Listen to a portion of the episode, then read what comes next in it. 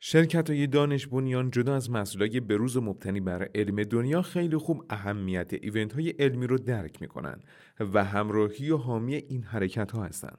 شرکت دارویی نانو هم از این دست شرکت است که البته در سبد دارویی ام دو محصول خوراکی زادیوا و دانلوین رو داره که دو محصول خوراکی دیمتیل فومارات و فینگولیموده ممنون از نانو الوند اسپانسر پادکست امسکست حسنت به اتفاق ملاحت جهان گرفت.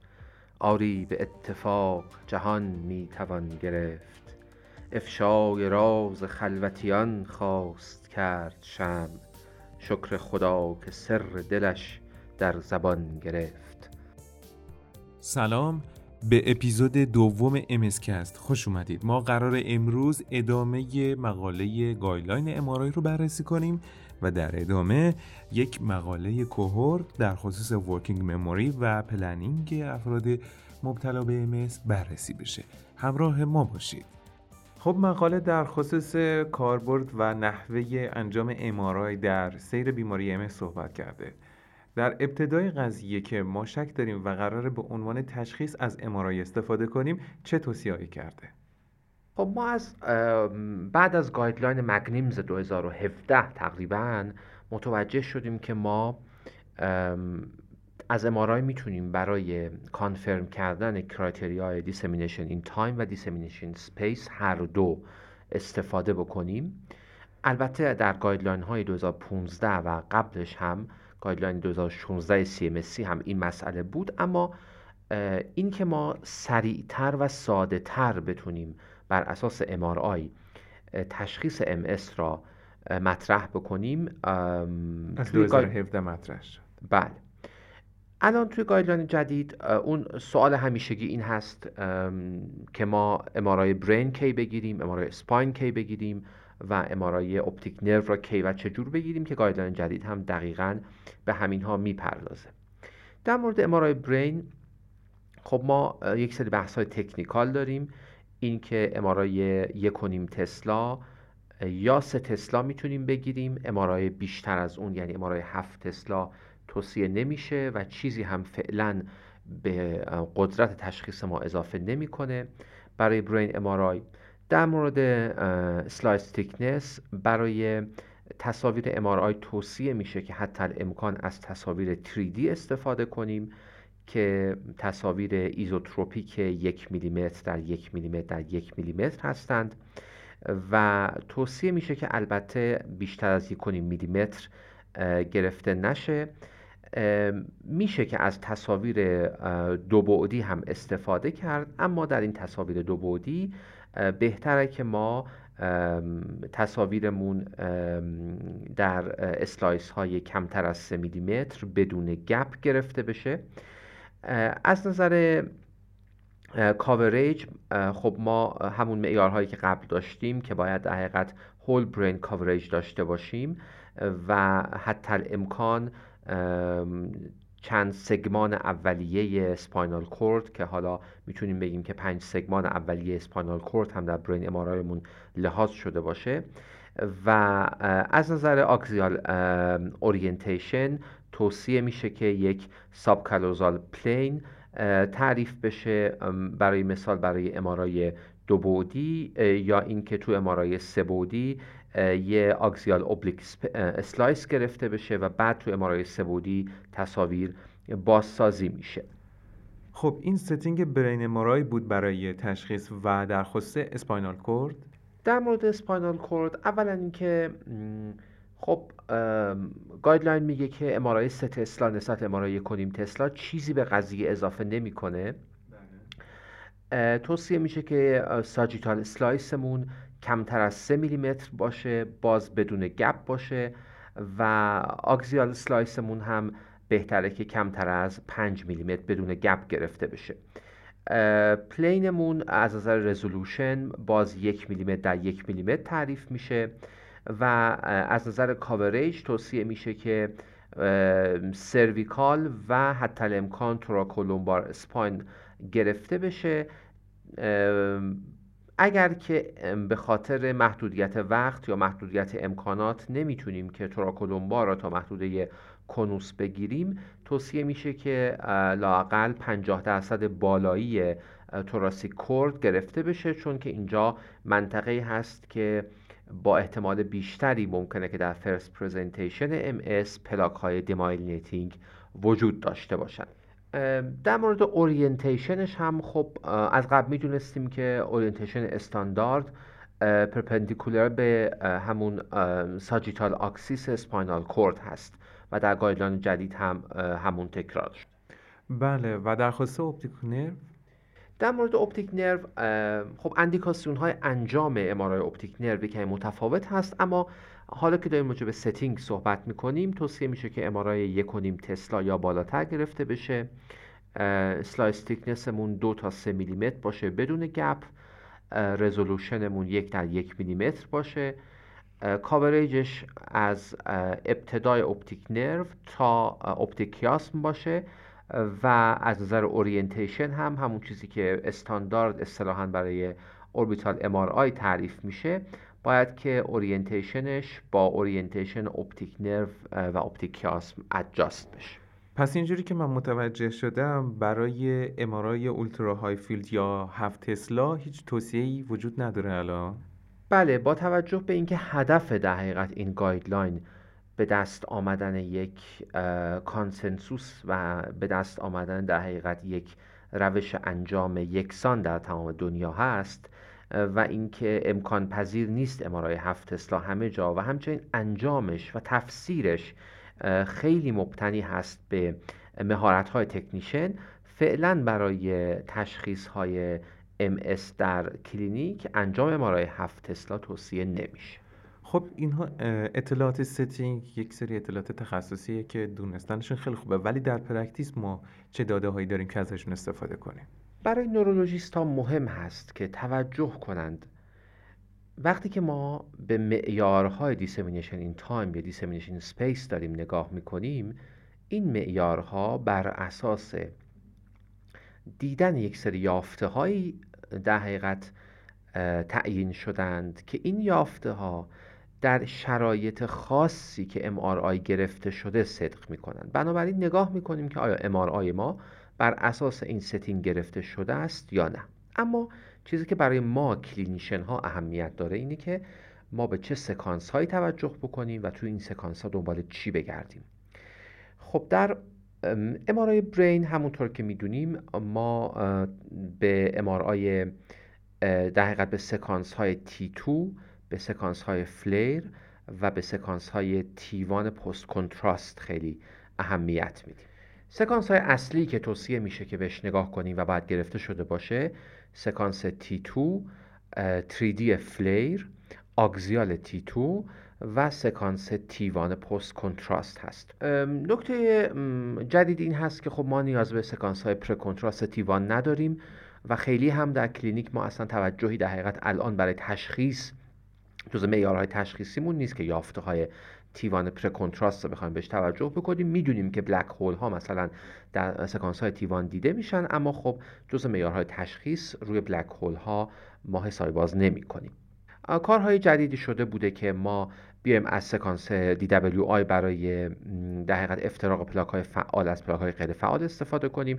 ولی فعلا بس guideline جدید توصیه نمیشه که diffusion weighted imaging بیاد و جایگزین سکانس های post contrast بشه. و همچنین انجام MRI optic nerve مگر در شرایط خاصی که ما برای تشخیص مثلا NMO spectrum disease یا برای مریضی که یک atypical clinical feature از نقص بینایی داره در سایر موارد لزومی نداره که روتین بیایم و optic nerve MRI برای تشخیص بیماری MS انجام بدیم.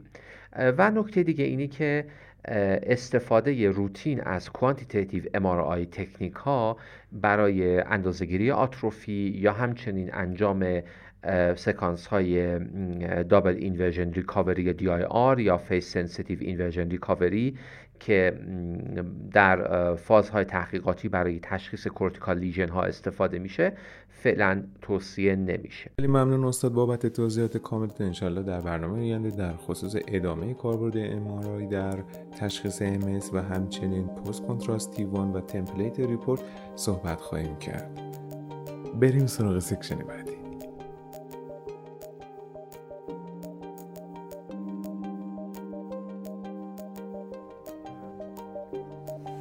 اختلال حافظه و اختلالات شناختی در بیماران MS سالهاست که مورد توجه قرار گرفته و مطالعات مختلفی با استفاده از biomarker ها و ابزارهای مختلف سعی می کنند که مکانیسم ها و همچنین trend این تغییرات در بیماران MS بررسی بکنند. مقاله این که در شماره 13 August 2021 ژورنال Multiple Sclerosis چاپ شده و میاد روی working memory planning attention و همچنین executive dysfunction بیماران MS کار می‌کنه.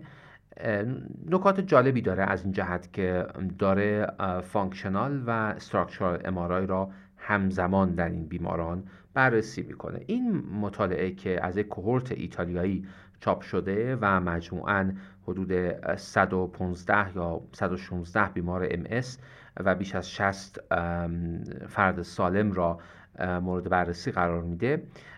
خب از متدهای استاندارد و شناخته شده در functional MRI و structural MRI استفاده می‌کنه و همچنین از طریق تست های شناخته شده neuropsychologic که معروفترینش همون Wisconsin card sorting test WCST هست میاد و تغییرات در حقیقت cognitive بیماران را با یافته های یافته های MRI از طریق در بررسی شاخص های مثل fraction anisotropy برای بررسی تغییرات structural و همچنین از طریق functional connectivity برای بررسی تغییرات functional مورد بررسی قرار میده. چیزی که در در حقیقت رأس یافته ها میشه بهش اشاره کرد این هست که اگر ما از یک سمت به fractional anisotropy به عنوان شاخصی از تغییرات structural نگاه کنیم و از یک سمت دیگه به functional connectivity مغز در زمان استراحت که اصطلاحا بهش میگیم resting state functional connectivity نگاه کنیم می‌بینیم که توجه بیماران MS attention بیماران MS با تغییرات structural قسمت genu یا زانوی corpus callosum و همچنین با working memory network و همچنین با default mode network در زمان استراحت مغز ارتباط مستقیم داره. نکته جالبتر این هست که در زمینه یک عملکردی تحت عنوان shifting یا inhibition تغییرات corpus callosum و همچنین تغییرات superior cerebellar peduncle تغییرات structural superior cerebellar peduncle. می‌تونسته که عملکرد فرد در shifting و inhibition را پیشگویی بکنه. و این البته با network های مورد بررسی شامل network های working memory و همچنین با network های default mode network ارتباط داشته پیام این مقاله این هست که corpus callosum و superior cerebellar peduncle تغییرات microstructural شون و همچنین تغییرات functional شون می‌تونه که در پیشگویی وضعیت کاگنیتیو بیماران MS نقش داشته باشه. یکی از مشکلات روزمره ما و همچنین خود بیماران MS نحوه برخورد با خستگی یا فتیک در MS هست که از نظر مکانیسم و از نظر عوامل تشدید کننده و همچنین پیشگویی فاکتورهایی که در ایجاد fatigue نقش دارند ما هنوز با یک چالش بزرگ سر و کار داریم. مقاله ای که در 14 آگوست 2021 در MSRD Multiple Sclerosis Related Disorder چاپ شده یه scoping review هست در مورد intervention های مختلفی که برای cognitive fatigue بیماران MS پیشنهاد شده. خب ما fatigue را گاهی تقسیم بندی می‌کنیم به physical fatigue و cognitive fatigue که البته خب بعضی ها این تقسیم بندی را خیلی قبول ندارن ولی فعلا حجم عمده literature ی که در زمینه fatigue وجود داره اینه که سعی می‌کنن که به physical fatigue بیماران MS بپردازند و ما data ی خیلی کمی در زمینه cognitive fatigue بیماران MS intervention ها و اثر بخش intervention ها داریم مقاله مجموعا حدود 650 مطالعه مختلف را بررسی کرده و 34 تاش را به عنوان مطالعات قابل استناد انتخاب کرده بر اساس criteria یی که تعریف کرده و بر اساس این یک تقسیم بندی میاد انجام میده. intervention های مختلف معرفی شده را در category برنامه های آموزشی که به عنوان self-management program ها برنامه های رژیمی یا برنامه های مشاوره ای طبقه بندی می‌کنه یا مداخلات پزشکی یا مداخلات pharmacological مثل فرض کنید بعضی از داروهای مثل ناتالیزوماب یا فامپریدین و همچنین intervention هایی که در دسته intervention های physical و ورزش قرار می گیرند شامل تمرینات مقاومتی resistance training تمرینات در آب یا راه رفتن. و مجموعا افرادی که در این مطالعات وارد شده بودند بیماران middle age بودند که relapsing remitting MS داشتند. اینها هیچ کدوم severe mobility نداشتند و حدود ده سال به طور متوسط از بیماریشون میگذشته. از این 34 تا مطالعه 17 تاشون مطالعات randomized control trial بودن که خب عدد قابل قبولی هست. تو این مطالعه intervention های self-management که در حقیقت می اومدن و یک سری material های آموزشی برای فرد آماده می‌کردن که می‌تونسته که خودش آموزش بگیره و عموما اینها را از طریق یک, یک سری تسهیلگر آموزش دیده به فرد انتقال می‌دادن. دیدن که این دسته از intervention ها بیشتر می‌تونن اثرات منفی cognitive fatigue را در بیماران MS کنترل بکنند. اگرچه که ما کماکان evidence کافی برای پیشنهاد یک method درمانی یا intervention ی برای cognitive fatigue نداریم مجددا به اینجا می‌رسیم که در زمینه cognitive fatigue با توجه به data یی که در دسترس داریم داروهایی که مورد استفاده قرار گرفته از جمله ناتالیزوماب از جمله فامپریدین از جمله stabilizer های monoaminergic از جمله physical activity هایی که پیشنهاد شده اینها هیچ کدوم نتونستن که به میزان کافی و قابل قبولی روی cognitive fatigue مؤثر باشند و فعلا ما چیزی که در دست داریم اثر مثبت intervention های self-educating یا self-management هست. ممنون که در اپیزود سوم امسکس همراه ما بودید. لطفا نظراتتون رو با ما در میون بذارید و پادکست رو به همکاران خودتون معرفی کنید. لینک مقالات در description موجوده. پاییز 1400 امسکست